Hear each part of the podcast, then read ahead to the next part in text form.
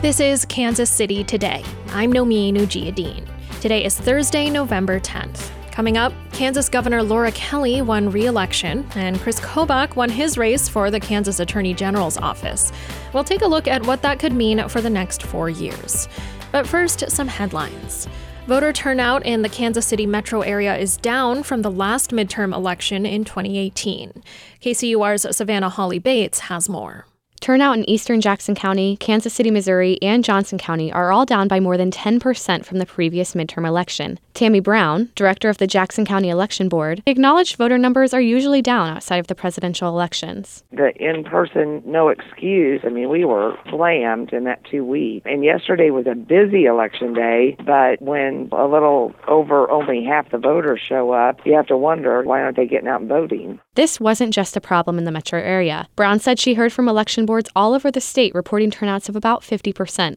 While Missouri voters passed an amendment on Tuesday requiring Kansas City to increase funding to the police department, it won't go into effect until next year. KCUR's Celisa Calacal has more. Under the amendment, Kansas City has to raise its minimum funding to the KCPD from 20% to 25% of its general fund. But Kansas City officials have regularly funded the KCPD above that threshold. The department has a $269 million budget, more than what's required by current state law. Since Kansas City is still in the middle of the fiscal year, the KCPD's budget cannot be changed until next year, when the Kansas City Council sets the annual citywide budget. While the amendment passed by 63%, Kansas City voters overwhelmingly voted no. Missouri Democrats got a surprise win yesterday in an open state representative seat in Platte County's newest district. KCUR's Lawrence Brooks IV reports. Platte County's Democratic Central Committee Vice Chair Jamie Johnson beat Republican Tom Hutzler in a race for the Missouri House of Representatives 12th District. The unofficial margin for her victory was less than 600 votes. Johnson says negative ads and smears against her might have worked without her campaign's strong ground game. Every event that I was invited to, every event that we could find on community calendars, we showed up, we took pictures, we talked to people and then we knocked over 25,000 doors in this community. Johnson, who was African American, is the first person of color to hold state office in Platte County. Missouri House Democrats had their best election night in years Tuesday, adding three seats to increase their caucus to its highest total in a decade. The Kansas Democratic Party is set to pick up three House seats in Johnson County. That would mark a further Democratic shift in the state's most populated area. If results stand, the party will hold 16 of the county's 27 House seats. Democratic State Representative Stephanie Clayton of Overland Park told KCUR that Johnson County prefers the Democratic Party's moderate candidates no one is really radically far to the left. We are reflective of the people that we represent. Despite the results in Johnson County, Kansas Republicans did well elsewhere and are on pace to keep their veto proof supermajority in the state house. The Associated Press called two races yesterday. Incumbent Democratic Kansas Governor Laura Kelly won re election with about a 1.5% lead over her Republican opponent, State Attorney General Derek Schmidt. And Republican Chris Kobach beat Democrat Chris Mann by about two points in his bid for Kansas Attorney General. Dylan Lysen is a political reporter for the Kansas News Service, and he covered those races for us. He and I talked over Zoom about what this might mean for the state going forward. So, incumbent Democratic Governor Laura Kelly won the governor's race. What might this mean for the next four years in Kansas?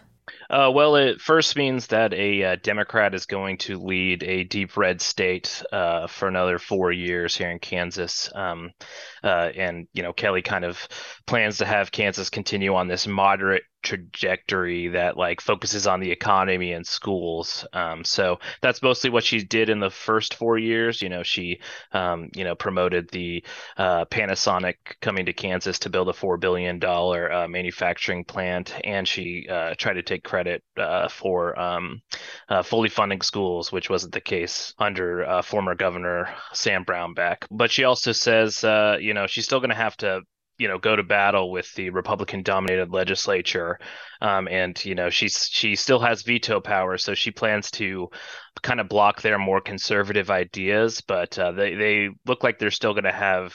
Uh, the Republican supermajority in the legislature, so they may be able to overturn those. So it looks like it's going to be pretty similar to what the last four years has been like.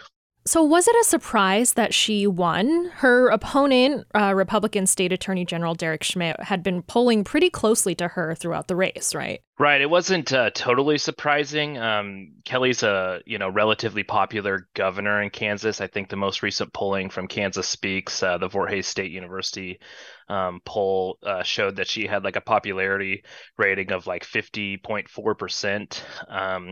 And then you compare that to uh, how you know her opponent uh, Schmidt tried to attach her to President Joe Biden, who's deeply unpopular in Kansas.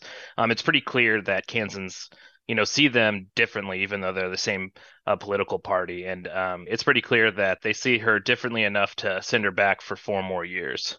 So, I want to talk a little bit about Chris Kobach for people who might not be familiar with him. What's his background in Kansas politics? Uh, well, he spent, um, I think, two terms as the Kansas Secretary of State, and while he was there, he kind of built a national profile, uh, you know, focusing on uh, immigration, illegal immigration, and voter fraud, and um, you know that that made him pretty polarizing in Kansas, but it also built him a huge national profile um, uh, throughout the country. Uh, he tried to use that as a springboard to be elected as governor in 2018, but um, Kelly, the current governor, uh, kind of beat him handily, probably because um, he is uh, uh, polarizing in Kansas.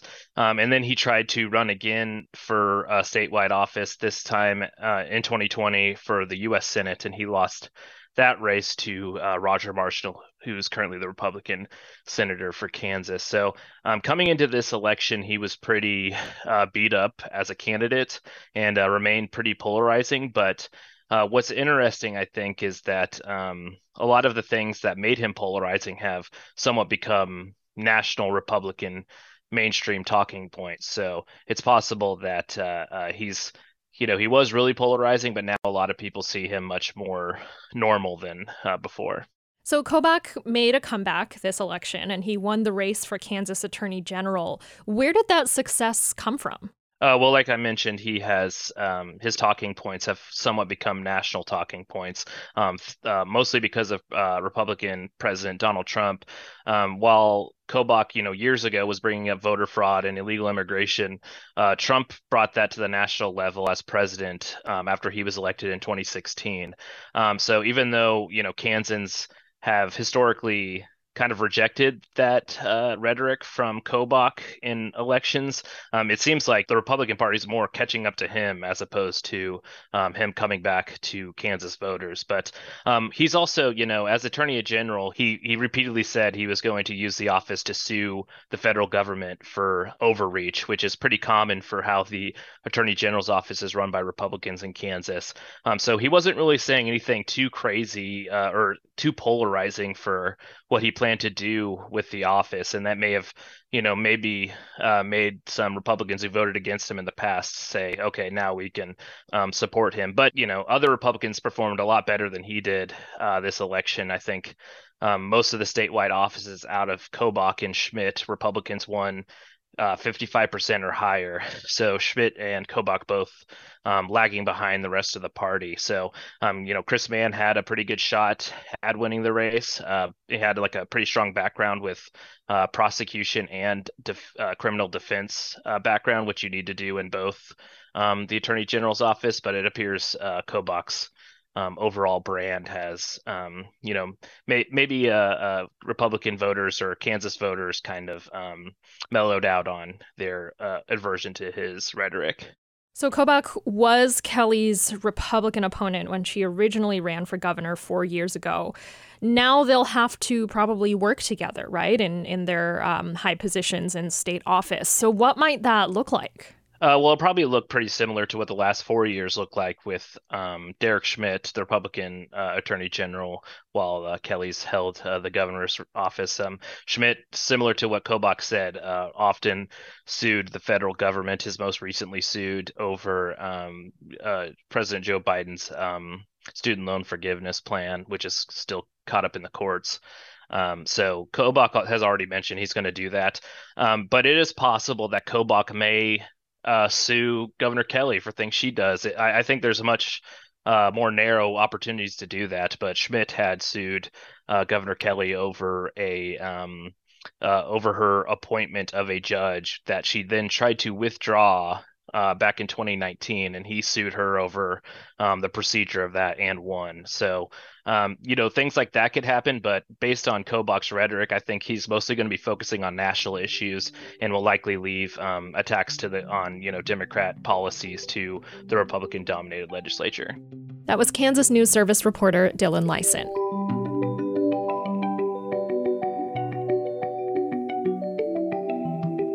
This is Kansas City Today. I'm Nomin Ujiyediin. This podcast is produced by Trevor Grandin, Byron Love, and KCUR Studios.